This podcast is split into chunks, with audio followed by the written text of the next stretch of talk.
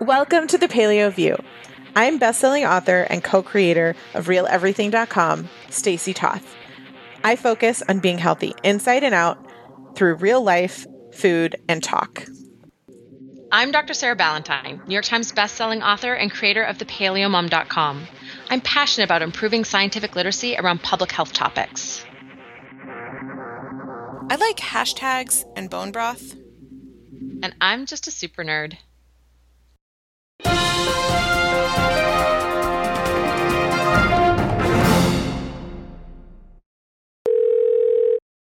Welcome back to the Paleo View, episode 397, which I recognize last week we could not figure out simple math. I don't know if you know this, Sarah, but uh, I, I don't know if it was in the notes or if I said it wrong. But Monica, who does the show notes, messaged me. She's like, Do you guys want to re record? And I'm like, with everything going on in the world, I'll just oh. apologize oh. next week. I honestly don't think there's a single person who actually, you know, who to whom it's actually important other than us that the number said in the episode matches the number anywhere else. I think um, I had to look back at the notes and it was correct in one spot and incorrect in the other. And I think it was because our uh, COVID 19 FAQ show, I, I had sort of seen that that was going to be necessary and was starting to plan that show and I and I moved it up and swapped places with the the question that we have today in order to um, just really like meet the meet the need that is you know this this our world is changing so rapidly right now um, with COVID nineteen, and I think I had changed. It's I I'm taking the blame. I had changed it. I had corrected it in one spot and not in the other. So you were reading it in just the spot that I had um, not uh, remembered to to change the episode title and window into our podcast prep from our listeners. Yeah, we actually do plan weeks in advance. I mean, that's cool. uh, and also have a hard time with simple math. No, um, mm-hmm. this is this is the ongoing joke. So I, I told Monica, I'm like, it's good. It just continues our self mockery on math. Yep. It's fine. But um, like you said, lots going on in this world. If you're listening to the show way back later, we are going to provide practical tips that apply anytime. We know that right now, with extra stress, your sleep cycle in particular, my sleep cycle, mm-hmm. if I'm being completely honest, this show is a selfish, wonderful, magical delivery for me because my sleep has been like a roller coaster. I feel like we were talking before the show. My stress level is like a roller coaster right now where I'm like, I got yeah. this. Everything's fine. And then I'm like, oh, this new reality or this new fact I learned or, you know, whatever. And then I'm like, okay, no, I got it. I got it. Right. And so if you're, feeling that stress as well. Obviously, um, sleep is one of the things that will be affected, but it's also one of the most important things to staying healthy during this time period. So, we're going to talk sleep cycle. But before we jump into that, how are you, Sarah? um, How's it going? You know, I, um, all things considered, you know, I, I think it's important to remember that uh, there is this uh, elephant in the room context to everything now. Um, but I think you know we're so we're um, as we're recording we are an hour and 40 minutes away from our shelter in place order taking effect because our county um, announced a state of emergency last night and uh, i mean we've already been doing that for a couple of weeks um, the kids have been uh, doing what they're calling at home learning um, which is uh, still, I think the teachers are still trying to navigate this this very different uh, you know, like diff- like software. Like instead of just you know having a smartboard or you know slides or a whiteboard to teach a, a, class of students who are all sitting in a room, they're having to use all of these different digital tools um, that each each tool does like one piece of what they need, and so they're still, I think, troubleshooting how this is going to work moving forward. Um, but we're, you know, overall, like my husband's working from home. I already worked from home. Um, I have to say that I have been in a mental place the last week where I am feeling a lot of gratitude.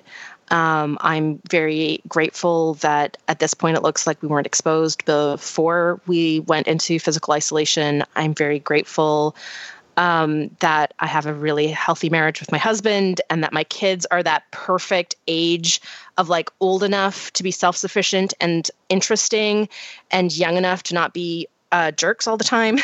like, um, and I'm really grateful that. Um, actually, here's the thing I'm really grateful for the health crash I had last fall um, because if I hadn't had such a bad health crash, and that was, I mean, I, I'm still dealing with some of the physical ramifications, but I've been able to get to the other side of that in terms of the mental health challenges that I was having last fall.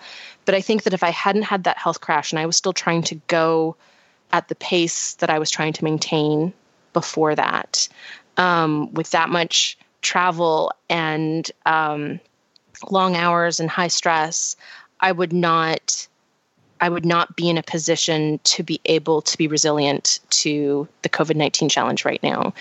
And at the time, it was horrible.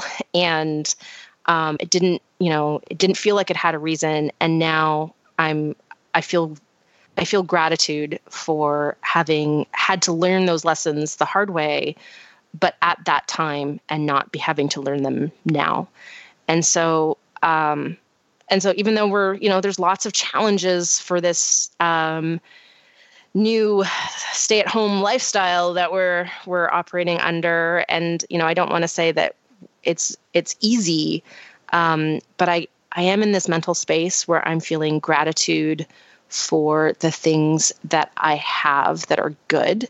And um and i think it's just it's it's um it's a, it's a nice headspace to be in right now for me to be able to very naturally focus on um, feeling thankful for things because um, it's not I you know I wasn't doing gratitude practice to get here. This is just where my headspace is at, um, and uh, yeah, and I, I feel right now um, I feel right now like I got this. I'm glad to hear it. I think gratitude's a really important thing to focus on right now. And I'm glad you're feeling that way because I think even if you're not feeling that way, listeners, the more you can practice that gratitude and find mm-hmm. things that you are grateful for. Like, I love that you said that your kids were at a perfect age because that's something I hadn't thought about. And I'm like, you're totally right. I'm, you know, that is something I can be thankful for. Um, but there's a lot to be thankful for. And the more we think about that, the less overwhelming it feels. I know I'm thankful that we're still getting packages delivered. Yes. That mail, uh, mail is being delivered, trash is being picked up. Some of yes. the basic quality of yep. life things that we need. Grocery stores are still stocking items for us. You know, there's there's you can still walk out of your house and you know go on a walk in Italy. You you can't leave your house without a pass. Like you can't just go for a walk in your neighborhood. So we have a lot of things that we can be grateful for and the more that we practice them the better i think we'll feel. And that is one of the things that i do actually before i go to sleep. I do kind of a breathing exercise. This is like my version of meditation. We've talked about like i'm not good at meditation but i found my own version of that which is i do um, a breathing where i put like one hand on my um, heart and one hand on my stomach, and I mm. make sure that the breath is coming from lower than my chest, like f- fully filling the cavity. Did, and I do. Did you know that has a technical term? Is, it's it, called diaphragmatic breathing. Oh, thanks. There you yeah. go. It's and it's actually a meditation technique, Stacy. Of course it is. Don't tell me that because then I'll, st- I'll stop doing it. No, now you can just claim that you're good at meditating. Okay, good. Just not well, guided meditation. Well, that's the thing is it gives me something to do other than to like, you know, hear a gong and but you know, put your body somewhere. I'm like, I can't do that. But what I can do is focus on my breathing. And so I, I focus on my breathing and I do a four count in, hold, mm-hmm. four count out, I do that a oh, couple of times. That's layering a second breathing technique called equal breathing. There you go. Okay. Well, it's Which like a, also a meditation technique. Of course it is. You've just ruined it for me. But no, it's great. I'm it's great. Okay. Well, anyway, so that's what I do. I do just a couple of cycles of that. And then I think about the things that happened that day that were positive. Um, yesterday was you know what that's called? It's called gratitude meditation. Stop. Just stop. I am not joking. So yesterday was Finn's birthday and um, you know, I could have looked at it like, oh, we were stuck. Oh, he couldn't have a party. Oh, we tried to make donuts and they failed. Oh, this, oh that. But instead I was like I'm I was so grateful that the cake mix that I ordered came in time and I didn't have to try to make a cake from scratch. I was so grateful that um, even though the donuts were a complete flop, that he loved making them and he had a great time and all of the gifts that we ordered for him came in time and there were so many things once I started thinking positively that I could layer on top of that. So I think it's so easy to jump into that negative space, but I will say that in doing this activity before bedtime for me has really helped improve just my overall attitude and my sleep quality. So, maybe we can jump into all the things that I'm doing that I don't realize are proper meditation as well as some other things well, people can do. The reason the reason why I want to acknowledge that you're actually doing three different types of meditation techniques um, is because I think it's really important as we get into Amy's question today um, to recognize that different types of meditation resonate with different people. Um, I love a body scan meditation. Like that's, I, and maybe that's because I've been doing yoga since I was 17, and that's sort of like the classic Shavasana meditation at the end of a, a yoga class. Um, but uh, not everybody likes that type of meditation. Um, there's all different kinds of visualization exercises that some people like, some people don't, and you might like one kind and not another kind.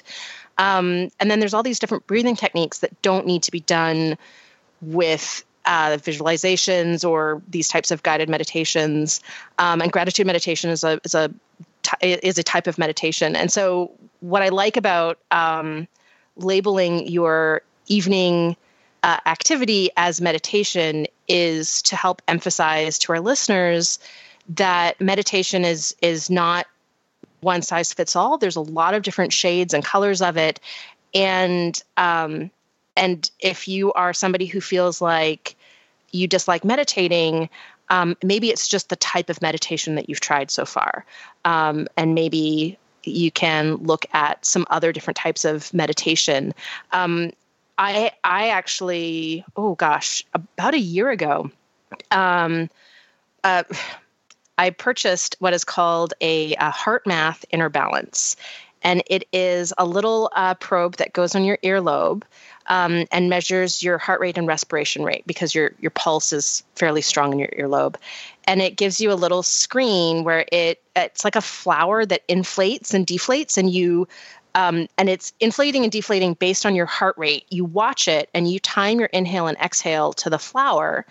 And what it does is it syncs your respiration rate with your heart rate, um, which is called uh, coherence. And it's um, very, very, it's basically a meditative state. Um, that is done purely by syncing your respiration with your heart rate. And as you calm down, your heart rate starts to slow and you continue to sort of sync your respiration. And you can do it for two minutes or eight minutes or an hour. And uh, the thing that, uh, Stacy, you might really like this, the because here's here's the thing that it does for me is it gives me a score at the end of how well I did. And as a like super um like achievement driven person. what? Me? It's like right? But i i just it's like it's like getting a grade on how well i meditated um, but at the same time it gives me the tool to get the good grade right? So by following the flower if i don't follow the flower i, I can't sync my respiration and, and my heart rate. Like I'm, i just i can't just lie down and close my eyes and think about it and do it. Some people can like people who've been training with a HeartMath for a long time. So um, they're not uh, they're not super inexpensive, um, but uh, but it's another tool for somebody who um, who who struggles with meditation um, because it gives you a way of achieving a meditative state without the guided meditation part, just by syncing respiration rate and heart rate. Um, so that's that's another cool one. We can um, i'll make sure let's i'll make sure we get a, a link in the show notes for for our listeners um, so they can they can check it out.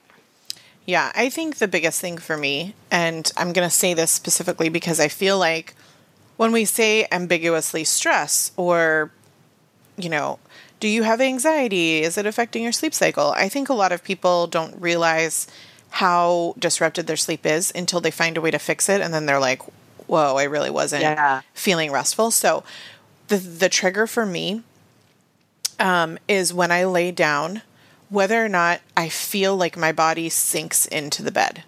So mm. if if I lay and I I feel like my muscles are tight in some sort of way, like I'm I'm a little stiff in the bed, then um, I have anxiety, and usually it leads to like a long amount of time of me not falling asleep, and by long I mean greater than ten minutes, um, and which could be hours. But any more than ten minutes for me is not normal. Like I normally fall asleep within ten minutes. So if you, if I, however, if I get into bed and I I like sink into the bed if that makes sense like i just yep. kind of relax into as a puddle into the bed then I almost always am, am asleep within 10 minutes, if that makes sense. So next time you climb into bed, feel like feel your muscles feel your how you are physically because it's a representation of how you are emotionally if that makes sense do you have a strategy for the days that you get into bed and you realize that you you don't have that sinking into the mattress feeling yeah i do, do, you, do you get up and stretch or do you is that you do more I breathing? do three things. One, I take melatonin because I don't take it every day. But mm-hmm. if I get in and I feel stiff, then I'll I'll get up and I'll take melatonin. Um, if it's early enough, or if it's been a long amount of time and I can't take melatonin, I'll take an Epsom salt bath um, mm-hmm. because that has magnesium. Good, good, stuff to help you sleep. Um, yep. I always take magnesium before bed, so it's not like I could just like take extra of that if that makes sense. But like if we're gonna i'm sure talk about some of these things but magnesium is um, a supplement that i take before bed as is. And then the third thing is that breathing technique. So mm-hmm. um, i can do more of that. If i didn't do it i I'll do it, right? Like sometimes I'm like, I'm so exhausted or I stayed up yep. too late. And so I'm like, oh, I'm just going to skip it. I'm going to go to bed. Usually your mind is actually more anxious and that's when you need to take the time to do it. so um, that's, those are the three things that I do. Um, so I feel like we're already getting into some really good practical tips to answer Amy's question. Why don't I read Amy's question and use this to to focus even a little bit more? Um, so Amy wrote after our last COVID 19 podcast. Ladies, thank you so much for your episode on COVID 19. It could not have come at a better time. Your top immune boosting tips are the two things I can't seem to get a handle on sleep and stress. I'm a busy mom of two, a wife, and an entrepreneur. Even working from home, my days are crazy. By the time I get to bed, no, Sarah, I do not have an adult bedtime. I struggle falling asleep due to my racing, stress filled thoughts. I find myself not only stressing about the things I did not get done and the following day's to do list, but then I stress about the lack of sleep I am getting by laying awake stressing. Help. For us super busy women, like the both of you, where do we even start in the practical, realistic implementation of improving our sleep and reducing stress? What changes will make the most impact? Is there a roadmap for us to follow? Thank you again for all that you both do. Before we jump in, I just want to say, Amy, you're not alone. I can tell you, both from my own perspective and from what I'm hearing from people on social media, a lot are feeling your frustration. So, yeah. first of all, you're not alone. Second of all, I'm going to take this opportunity to plug Sarah's ebook on sleep because um, we're going to have a show. But if you want like in-depth roadmap, as you call it, that is literally available to you. Uh, I but we didn't even plan that. Thank you, Stacy. You're welcome. I'm like you did write the book on sleep, so I did. Um, I did, and I've actually, um, you know, on my my longer to do list is to actually um, basically double that ebook to incorporate stress. Um, it has a whole piece on how stress impacts sleep. Um, but I, have been wanting to expand that portion of the the ebook. It's already like a 400 page ebook, so you know, uh, why not just double the length of it? That's that's normal. You're you're always so short for words. that's well, um, you know, one of the things that um, you know, especially this is about to be a very practical focused show. So it is bears some uh, emphasis. My approach to everything is not just evidence based, right? Not just uh, that there's scientific studies that look at this and explain it, but also um, that I am representing the full picture of the scientific literature. So, in any area of research in science where there isn't so much research that there is consensus, which means that you know 97-ish percent of scientists look at the same body of scientific literature and come to the same conclusion. Um, in any area of science where there isn't consensus um, or or maybe like a comprehensive consensus maybe there's consensus on little bits and pieces of it um, i think it's really important to explain where we're at in terms of the like the state of human knowledge so everything that i do resource wise is trying to uh, provide only evidence based information, um, but also explain the context and the nuance. So, uh, where is there uh, evidence that maybe disagrees with this, right? What is the current state of knowledge? Um, and I think that's really important to do as a scientist because it helps people understand when we have new information that adds to that picture or changes something, how that can be. Um, because human knowledge is not static, right? There's researchers all over the world who are working to expand our understanding of everything. And so by understanding that, um, you know, when we address a topic now, that we're really looking at what we know now and here's all the questions that need to be filled out and answered. I think that allows us as um, educators to be in a better position to continue educating when there's new information that maybe changes the landscape of our understanding on a on a particular topic. So I say all of that by way of emphasizing that even though this is a very practical focused show, everything we're going to talk about is going to have science behind it. Um, and I think the the first bit of that I want to talk about because this is not just Amy's struggle, but Stacy, you and I both personally um, really, uh, let's say we have to be very committed in terms of um, uh, supporting sleep and stress management in order to have that dialed in. And I know that we both have had many experiences where as soon as life gets busy, this is the easiest thing to drop. Um, but the reason why it's so important to to really look at both of these lifestyle factors together is because they're linked. So high stress disrupts sleep and it can take the the form that Amy's experiencing where it takes a really long time to fall asleep. It can also take the form of uh, just not getting deep sleep. So your sleeps, your sleep, you fall asleep really easily. You sleep all night, but your sleep stays really light. It can also take the form of falling asleep really easily, but then waking up in the middle of the night and just taking hours to fall back asleep. So you have a good, you know, first four hours of the night, and then after that, it's you know all bets are off. Um, and so it can take, and it can take the the form of even just. Uh, a second wind late at night that makes it hard to even mentally go to bed, right? So, stress is impacting sleep quality and quantity.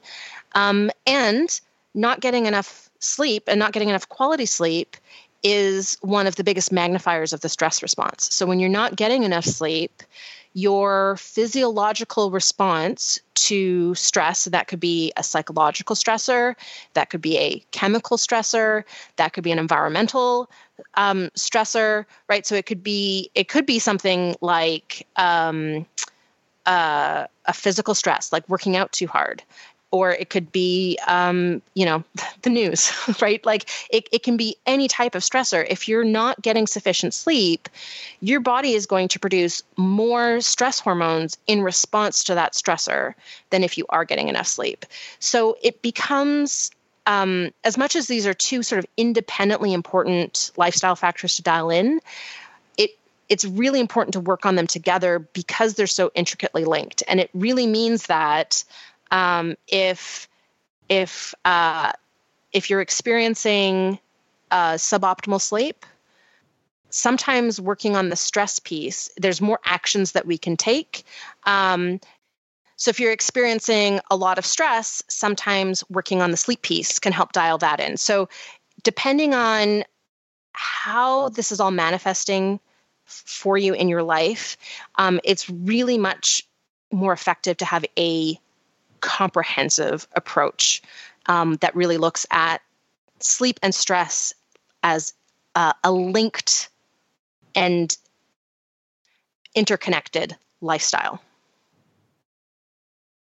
I think it makes a lot of sense. I know that that's the case for me. And it doesn't even relate for me personally.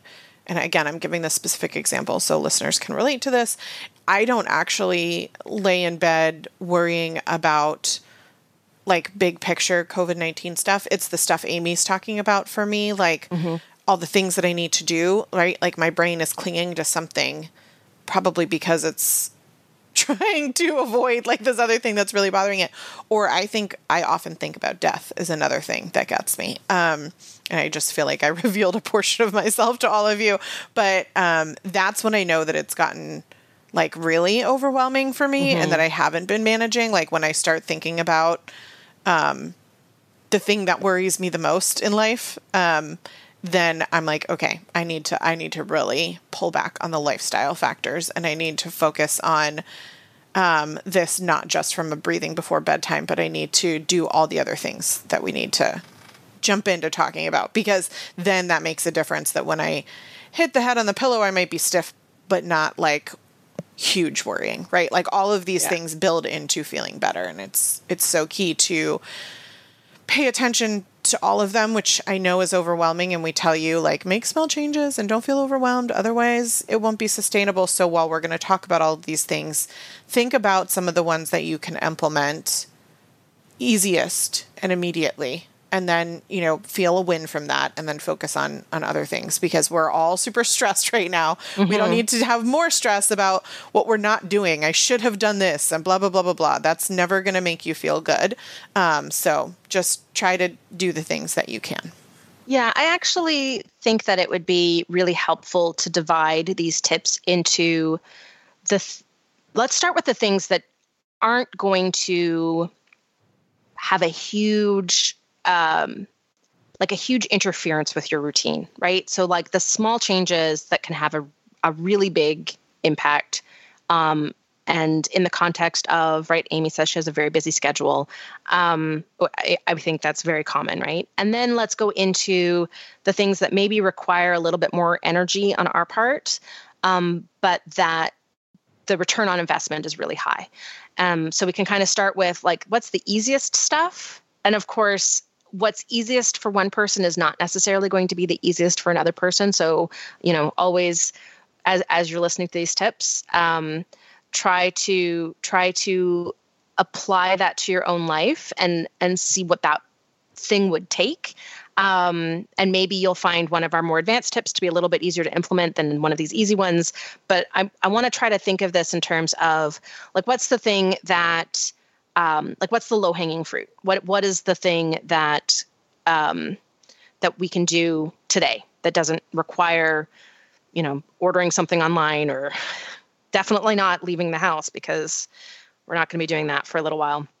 Um, and one of the things that Amy said in her question was that she does not have an adult bedtime.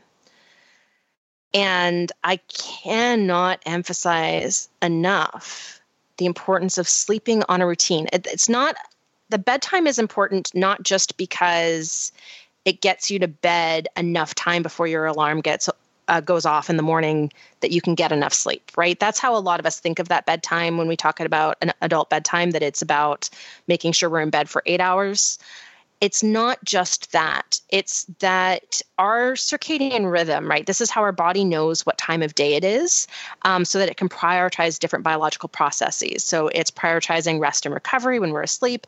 It's prioritizing um, things like digestion and um, and uh, activity while we're awake right? So it's um, really important for the body to know what time it is to be able to prioritize these functions. And if we don't go to bed at the same time every single night, if we don't sleep on a consistent schedule, that disrupts sleep quality just because the body can't predict when it needs to secrete melatonin and secrete those sleep hormones or when it needs to secrete cortisol for it to be time to wake up. And so one of the most important things that we can do is dial in that schedule so that we're going to bed ideally within about a 20 to 30 minute window every single night. And even if you're starting from a place where you know your bedtime's not early enough to be getting your full eight hours of sleep every single night, step one is solidifying that time so that you're not sometimes going to bed at 10 and sometimes going to bed at 1.30 in the morning right so you know pick pick a time that you know you can always make it to, to bed and that is your bedtime and then once that is easy and you've sort of figured that piece out, then you can start backing up the bedtime to make sure you're getting enough sleep. But step one is actually that consistency because it is so, so important um, for sleep quality because your body knows it's coming. So your body knows to prepare for it. And because our sleep quality is so strongly driven by uh, our circadian rhythm hormones and how they're cycling throughout the day, just sleeping on that consistent schedule is um, is is like really important. So I really want to emphasize um, to our listeners that if you don't have your own bedtime, that now now is the time. I have a bedtime, but it's not a time you would like. but I I will say even if that bedtime for you is whatever Amy's schedule allows her to get eight hours of sleep. Um, like for me, my bedtime is 11 because I'm able to sleep in past seven before my kids mm. get up. It's not ideal, but I, like ideally, I would be going to bed earlier. And I'll be honest, it rarely happens, but at least I start my routine at that time.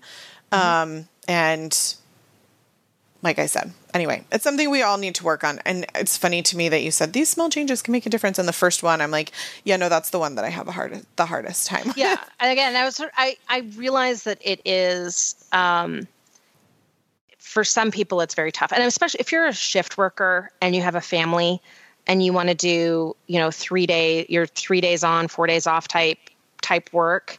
Um, so those four days you want to be synced with your family, but those other three days you can't be. Like this is one of those real challenges for having a consistent bedtime.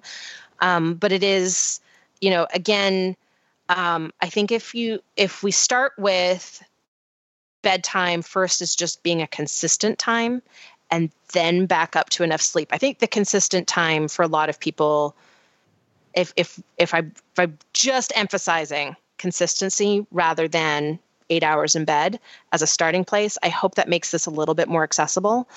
Um, but I, I recognize I just, that all of these things can be challenging. I want to add that in times where your kids are home and you're home, you're working from home, whatever it is, it's tempting to get into the mentality of like every day is a Sunday and you can stay up late, watch a movie, and then sleep in the next day. Um, and if you want to adapt that schedule for the next six months, like because I my kids are home for six months, then that's that's your new bedtime. But I think what I want to emphasize is that if we treat every day like a vacation, then we lose routine, which is honestly really helpful just beyond sleep on all the benefits that Sarah just gave. Like it's very difficult to have a day that doesn't feel out of control when you're at home with your kids as well. So if that's you, like this is one of those things that's the reason that I say I want to focus on this because the later I let my kids stay up, that means the later I stay up, which means the later we all sleep in. And then the next day is just chaos. And I'm constantly feeling like we're behind. So, you know, it, it really does snowball quickly into more than just a bedtime or your own personal sleep habits, right? It, it translates to a lot of things. So, um, while I say this is the hardest thing for me, I also recognize that it's very important, which is why I want to keep focusing on it. Um, my personal opinion. Okay, what's next? So, uh, along the the realm of circadian rhythm, um, one of the things that's very challenging for a lot of us is that sunlight um, exposure during the day, especially if we're spending most of our days indoors now. Um, so uh, definitely, if you right, if you live in a neighborhood where you can go out for a walk every day and maintain social distancing, um, that's something that we're fortunate enough to be able to do. Again, I feel immense gratitude um, that that we live in such a, a lovely neighborhood with we're, we're not going to the part of our neighborhood where there's a playground we're going on all the quiet streets so that you know it's unusual if we run into three other people out for a walk um, and then we just somebody crosses the road and we're on opposite sides of the road. I'm very very grateful that we have that.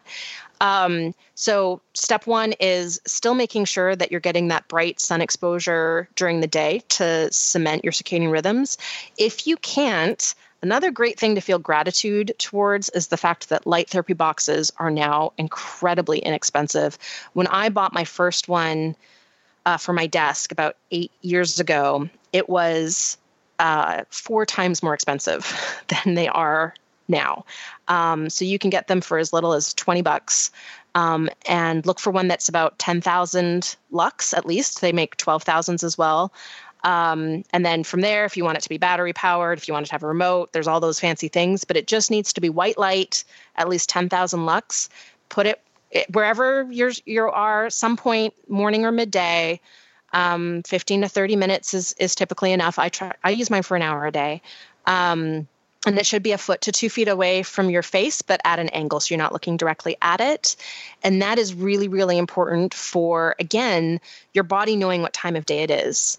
Um, and then there's the, the piece of evening should be dim. So this is where if you have uh, amber tinted glasses, put an alarm on your phone that it's time to put them on two hours before bed um, or two hours before grown up bedtime. Just go around and, and turn off as many lights as you can, um, right? So that maybe you have a lamp on in the corner, but not the bright fluorescent light overhead. Um, just try to keep your lighting dim. Um, and if you can, sleep in a perfect pitch black bedroom, that is best. Um, and then again with those hormones, we we talked about melatonin. I can't remember what episode it was. Um, we can look that up and reference it in the show notes. But melatonin is a perfectly good tool for supporting sleep. Um, you definitely want to go lower dose, so definitely not more than a, a gram. Um, so, you know, somewhere closer to physiological range, which would be maybe even half a gram or a quarter gram, sort of physiological levels. Um, you want to take it no more than 30 minutes before you're in bed. Um, I, I, if I take it, I take it right when I'm going to bed. Um, avoid long acting formulas because it's normal for melatonin to sort of spike as you're as you're going to bed and then be nearly out of your bloodstream by the time you get up in the morning. Um, and one of the things that my husband does because he does have the issue of sort of waking up at you know midnight and not being able to fall asleep for four hours. Um, his rule of thumb is if it's um, not past 2 a.m., he gets up and gets a melatonin. And the reason for that 2 a.m. cutoff is a regular melatonin supplement lasts in your bloodstream for about four hours. So if he has to get up at six, he doesn't want any left in his in his bloodstream because that causes what's called a melatonin hangover, and it's basically just a groggy, awful feeling that is not fixed by coffee, and it's pretty it's pretty yucky. Um, so as a short-term tool for getting sleep back on track, like mel- melatonin is is uh, is a good one. Um, and you know the studies over the last few years have really shown that especially staying in physiological range and using it in order to entrench sleep patterns that it is a very safe tool. I have a question about the light box. Mm-hmm. Do you feel like that is best done in a regular cycle as well? Like, do you yes. think it's Okay, so I was just wondering, like, do you think it's better to iteratively do it randomly or like same time every day? Okay, so set is, set an alarm ideal. on your phone yeah. and do it at noon. I would think like noon to two o'clock is probably ideal because that's when the sun would be strongest outside. Is that? Um, there have been studies that have looked at morning use versus lunchtime use, and they don't seem to be particularly different. Um, but it should definitely be in like the first half to two thirds of the day. Okay, good to know. I'm Joovving in the morning, so then I would light box in the afternoon. We have one, and I haven't been using it, so I'm just asking for selfish reasons. there, that's. I mean, th- I think that's why Amy's question is so so fantastic, especially to address now because we are all of our stress levels higher. Um, it, this is uh, an unprecedented situation in any of our lifetimes, and so Um, and so I, I also really want to acknowledge that um, listeners, you're not alone in feeling anxious about this. And one of the things that I've been really trying to focus um, my time on right now, um, and the reason why I wanted to cover this question in the show, is because I wanted I want to channel my own anxiety into the positive actions that I can take that are not just going to help me be healthier through this um, outbreak, this pandemic, but also just be good things for lifelong health. Like now, you know, now is a great time to address um, stress management and sleep if that's something that, like, is the case for myself, um, tends to unravel and um, as when life gets busy, and and it does. And so, um, so for me, I'm I'm really trying to uh, take my anxiety and take that energy and instead of just feeling anxious about it, use that energy towards implementing something that I otherwise would let slide, like taking a brain break or a meditation break, which is the next tip that I have, um, which is now moving from the circadian rhythm sleep piece into the stress piece. Um, I think that there's a few really important things that we can do. Um, and one is just taking um, taking breaks throughout the day to um, to just empty our brains, right? So maybe it's um, taking a few breaths. Like ideally, you know, I think the advanced technique is find 15 minutes to do mindfulness every day. Um, the entry level technique is find three times during the day to close your eyes and take a few deep breaths and just right like just take take that one minute break three times a day as a as a starting place. Um, if you have kids at home take a break to go play with them dance have a dance party. We we um we like to use uh the tickle time song from i can't remember which sandra boynton um, cd it is maybe rhinoceros tap. It's totally toddler music. And my 10 year old and my 13 year old um, and I will turn that on. It's like the song's three minutes long, and we will dance the goofiest, silliest dances until all of our hearts are racing for three minutes. And it's just, we laugh at each other. We're dancing not just to be active, but to make each other laugh. Like, what's the silliest we can be in this three minute song?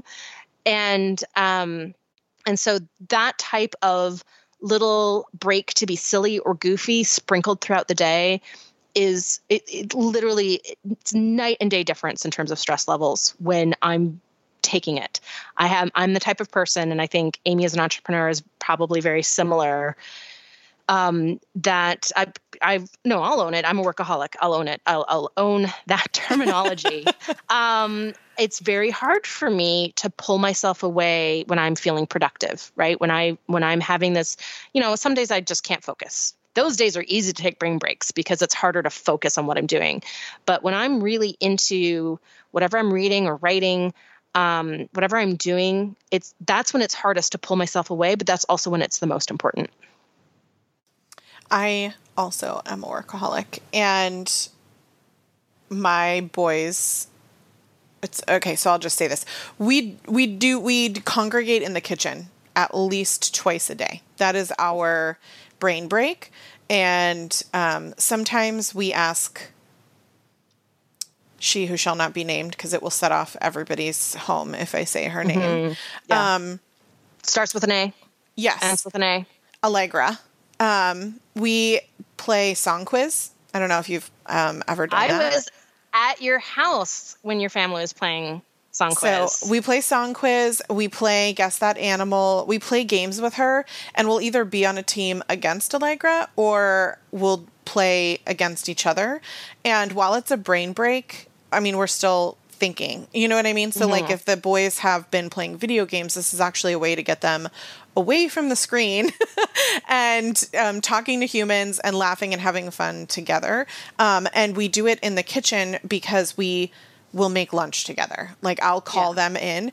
Um, and I think no matter what your kids' ages are, this is something that, you know, originated with Sarah and I way back in the you know day when we started our blogs like a decade ago we started them on the premise of bringing our children into this healthy lifestyle and i just want to point out that this is an opportunity for you to reconnect with your kids and and to do that with them and so I think a lot of people are feeling really overwhelmed with all the things they need to do for their children during this time. If you're working from home with your kids at home, this is this is a new like very difficult thing mm-hmm. for a lot of people. Like take this opportunity to teach your children to cook and to be empowered and to do those things in the kitchen or to um, do laundry, for example. Like my kids have started a new chore of doing laundry because they're mm-hmm. old enough and I need the help and um, we're all home, so why not? So, and I think like these can also be breaks, so to speak, right? Like whatever it is you're doing, just take an opportunity to kind of like disconnect a little bit, um, which allows that brain disconnect from the stress of whatever it is you're doing. Because even if you love your job, I love my job, but I can still get overwhelmed and stressed by it, even if I put that on myself. So I have to. We, we call a family meeting and it's not a bad thing like when we call it nobody thinks oh you know someone's going to get in trouble it just means like we're all coming together um, to like meet up, if that makes sense. So you yep. could rename it something different if you want, but we're like family meeting in the kitchen. And then I'm like, okay, everybody make your lunch. What do you want? This is what we, you know, these are the options. And usually my older boys will actually make their own lunches. Wesley will find leftovers and we'll play a game while we're in there. So yeah, I just, I want to emphasize that it doesn't have to be like a silly song because my boys, if I did that, oh, they might they might think it was funny one time, but then after that they'd be like, "This is ridiculous." Fourteen year old boys are not like doing a tickle song, but um, there's lots of different ways you can approach this. Uh, I mean, my my kids would be mortified if they had a friend over and I was doing that. This is not an acceptable behavior from a parent in public in any in any way. But in the Good privacy news. of our home, under under uh, shutdown, stay in stay in place orders, uh, it is acceptable. Um, and often still met with sarcasm until they give into it.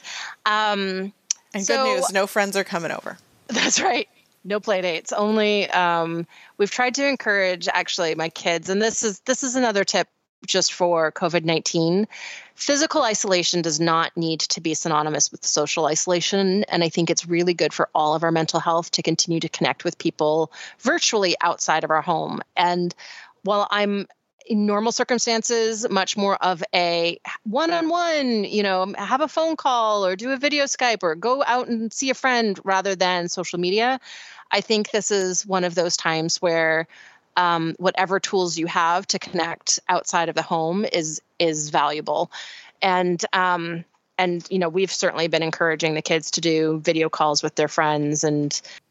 All right, so those I think are kind of the bigger picture.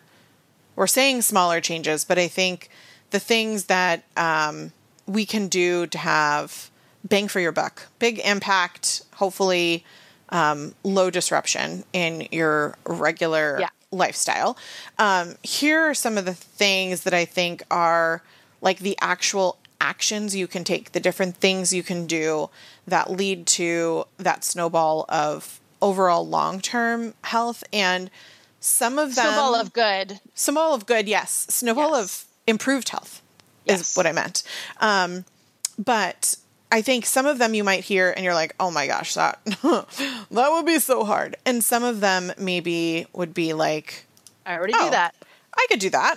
Um, yeah. So those are the things to implement right away, so to speak. So I'm going to start off with the first one that has um, been a priority for me to improve my sleep quality. As I said, I've been seeing more um, disruption in my sleep, and that is to stop eating two to four hours before bedtime. Mm-hmm. So my my goal is actually two to three hours. I know Sarah, we've talked before. The science says up to four, but like for me, it's absolutely two hours. So I know if my bedtime is 11 o'clock, like I'm not eating anything except non caffeinated tea after nine. If I really feel like I want something, I'll have a non caffeinated tea with no sugar, no milk, no nothing, just tea, if that makes sense. Um, yeah, it's actually really important because, and it's because eating increases your metabolism. Um, and if your metabolism is up, you can't fall into that really important deep sleep, which we tend to get more of in the first half of the night. It's also really important to avoid caffeine. Um, even if you're a slow metabolizer like I am, and you don't get that caffeine uh, jolt or that caffeine crash, caffeine in the afternoon can still disrupt sleep quality, as can sugar. Like fruit, fine. Whole whole food sources of fruit, fine. But um, if you're the type of person who's using um, who craves sweets in the afternoon, that's that's a, a good sign of not enough sleep and high stress. Um, and it's the type of thing caffeine and sugar in the afternoon is the type of thing that we're using to self medicate to get us through to the next day and it's also the type of thing that um, uh, if you can force yourself through a couple of days of pulling back on sugar and caffeine in the afternoon you'll notice very very quickly that you stop needing that crutch in the afternoon as your sleep improves and i want to point out that kombucha is often caffeinated yeah. So if it was grown on green or black tea, as most of them are, um, that would be caffeine. So that was one of the things that I implemented as well. Like I have been having kombucha every day to increase my probiotics. And I was like, oh, duh, I'm drinking kombucha with black tea at 4 p.m. That's not a good life choice. So just FYI, it's not just coffee that has caffeine. Um, another, I would say, like advanced uh, technique for um, addressing that sleep stress cycle is actually making sure that you're not vitamin D insufficient. Um, and that is just because vitamin D has a, a direct impact on mental health um, and our stress levels. It can also impact our um, sleep quality. It can impact right our energy level during the day. Um, so um, certainly, right, you can get at home testing and, and, supplement accordingly. This is not.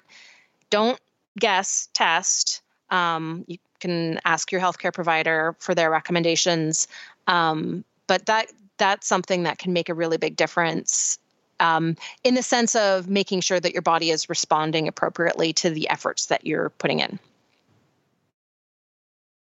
I am getting my vitamin D via sunshine. Mm-hmm. Um, it's another way to increase your vitamin D naturally. So, one of the things that I've been doing is um, mandating outside time for everybody, unless the weather's like really terrible, but we've only had one rainy day. Um, and so, uh, some days we all take a family walk, and other days just the boys have gotten out. All of our parks and recreation areas are actually closed here. There's some trails, but um, for the most part, everything is actually closed in our county. So we we're just sticking to home. We have some really nice wooded area and different kinds of things where we are, and so um, if you're able to get out, whether it's to go to a more um, secluded place where there won't be a lot of people and you can like walk a trail or even just to take a longer walk around your neighborhood um, i suggest doing that both from the benefit of you know the fresh air um, and sunlight and vitamin d absorption circadian rhythms all that good stuff we've been doing the same thing um, and the other thing that we've been doing, we've been doing walking as well as at home workouts. So um, you know, we don't have very much by way of, of at home fitness equipment, but we do have some dumbbells. Um, I've got a nice sturdy chair that I can do step ups or jumps onto. Um, and we've been sort of making do with a lot of body weight type movements. And uh, my 13 year old has been working out with me every day for about 30 to 40 minutes. Um, and that's on top of trying to get out for a family walk daily. We, we've had more rainy days um, than you have, but um, just that, I mean, exercise is really good for supporting sleep quality, for managing stress, and it's also sort of independently beneficial for our immune function. So that has made it really high up on our, our to do list every single day. You know what I've started doing? I think you're going to be really proud of me. Okay. I'm reading a book before bed.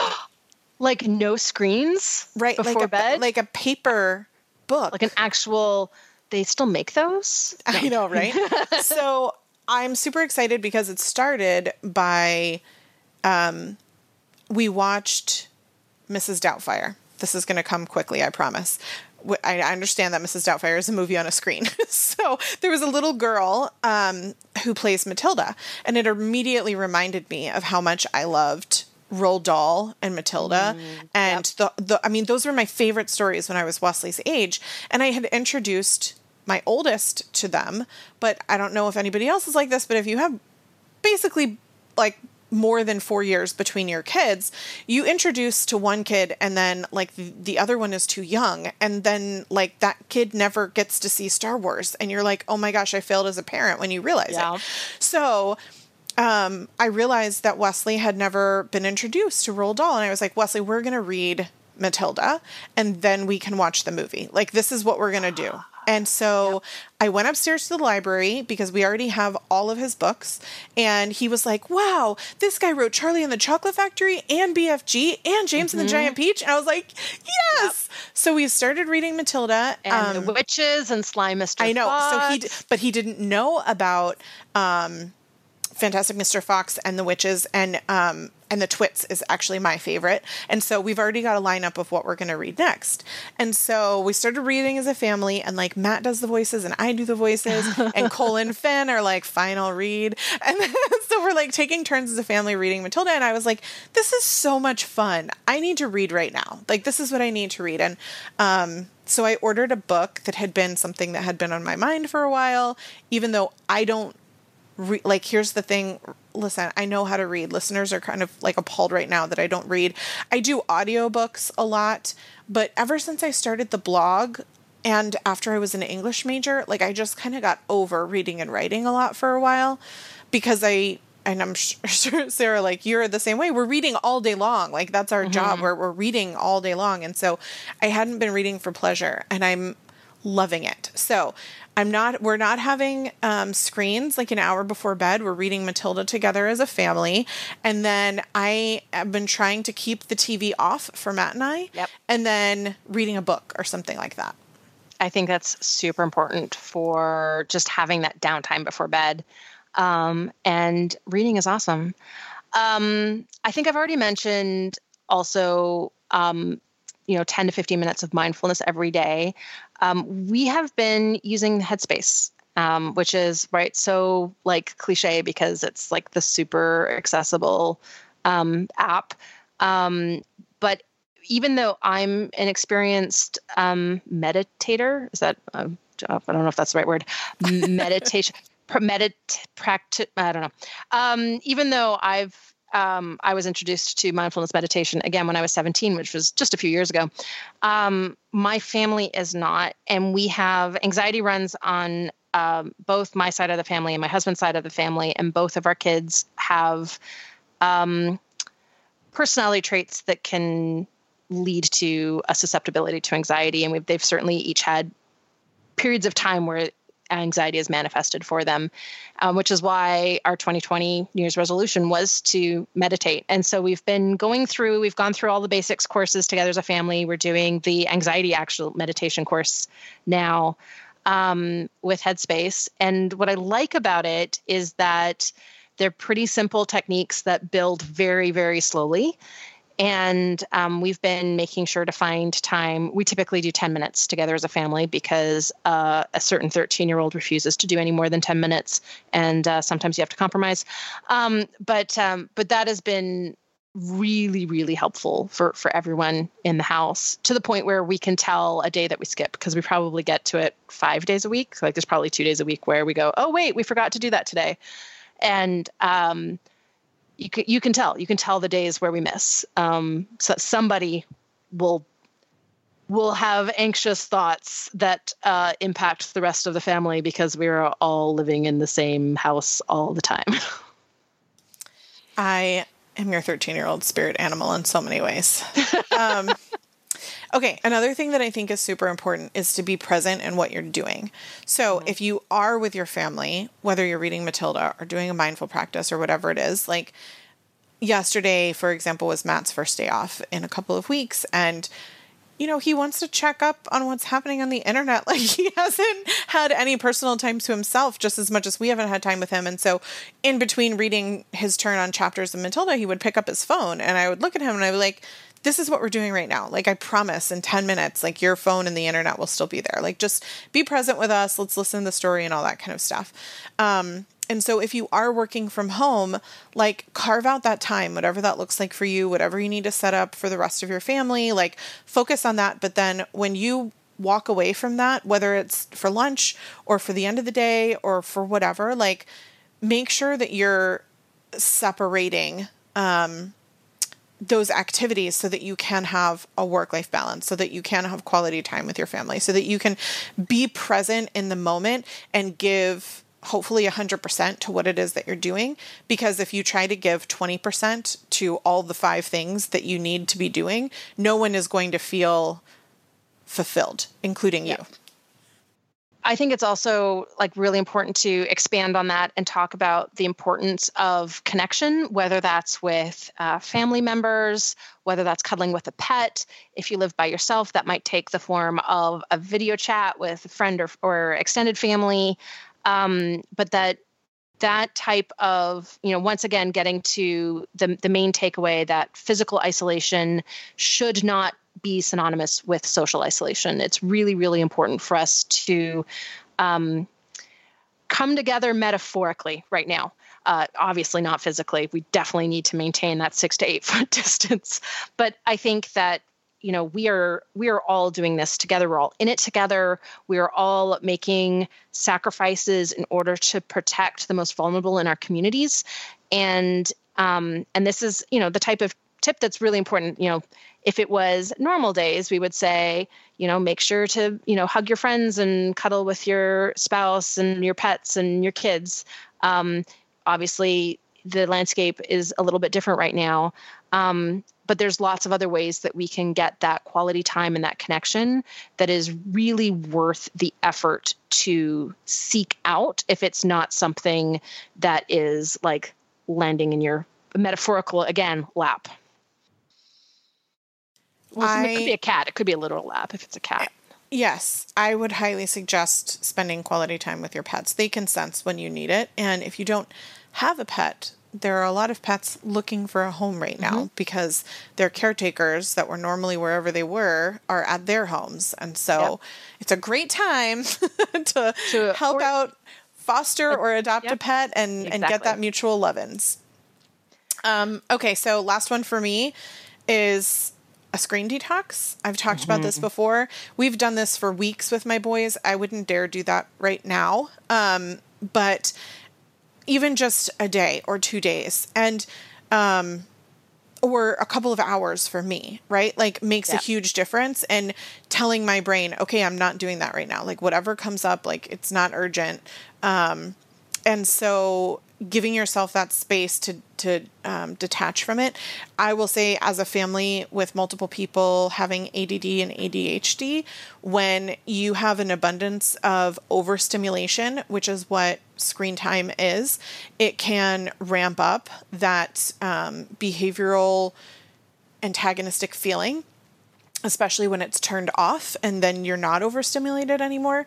So it's something I'm super mindful of with my boys. I have been actually not discouraging them to play video games because the ones that they play are actually a connection with their friends. Like they talk to their friends um, on the uh, internets. I feel like an old lady now. I'm like on the internet.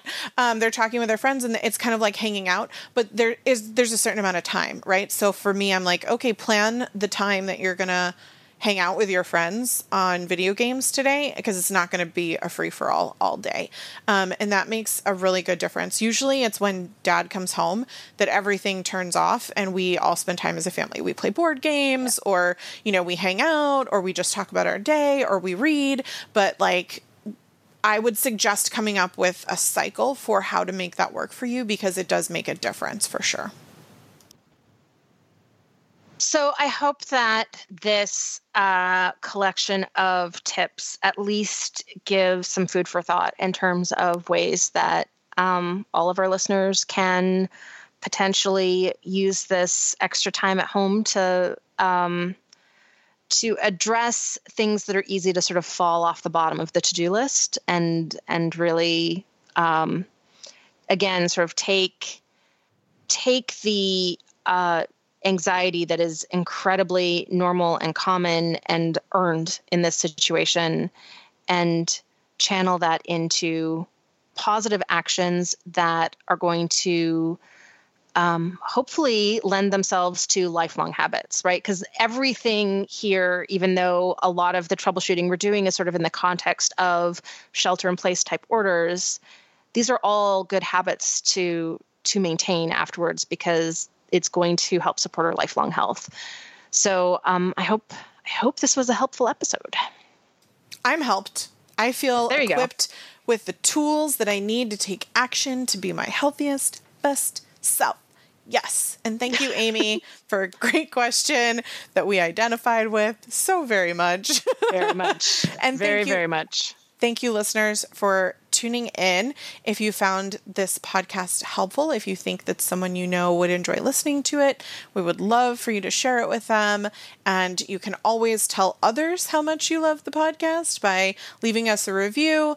When you do that, it helps others find it. And we thank you so much. I think, especially um, in this day and age, um, there's a lot of information out there that Sarah and I don't necessarily agree with, or isn't action oriented, or maybe has hyperbole in how it can change your life. And so, giving people tools to feel educated without scare tactics, without suggesting that it's a cure all, um, is important to us. And we hope that we can be that um, steady rock for you during this very tumultuous, weird, changing time. Thanks for listening, and we'll be back next week. Thank you for listening to the Paleo View. If you enjoyed the show, please take a moment to rate us on iTunes. You can also support us by shopping for our favorite paleo products on the sidebars of our individual websites or by donating through PayPal. And I don't know if you can hear the printer in the background, but somebody just decided to print something because my family is all working from home and they don't check with me, my desk right beside the printer, to find out if now's an okay time to print something. They just do it. And then 13 year olds sneak in the room. What are you? Yes, no, I, we're paused. It's an edit point. Matt's going to have to cut all this out just get your what is it? It better be math. Is it math? Oh my god, how much math do you have? Oh, that better take you at least an hour. I I don't blame Miss Garrett for anything. I think she's the best teacher you've ever had. I love how much math homework she gives you. I just I just want you to check with me before you print. It's on vibrate. It would have been fine. Go.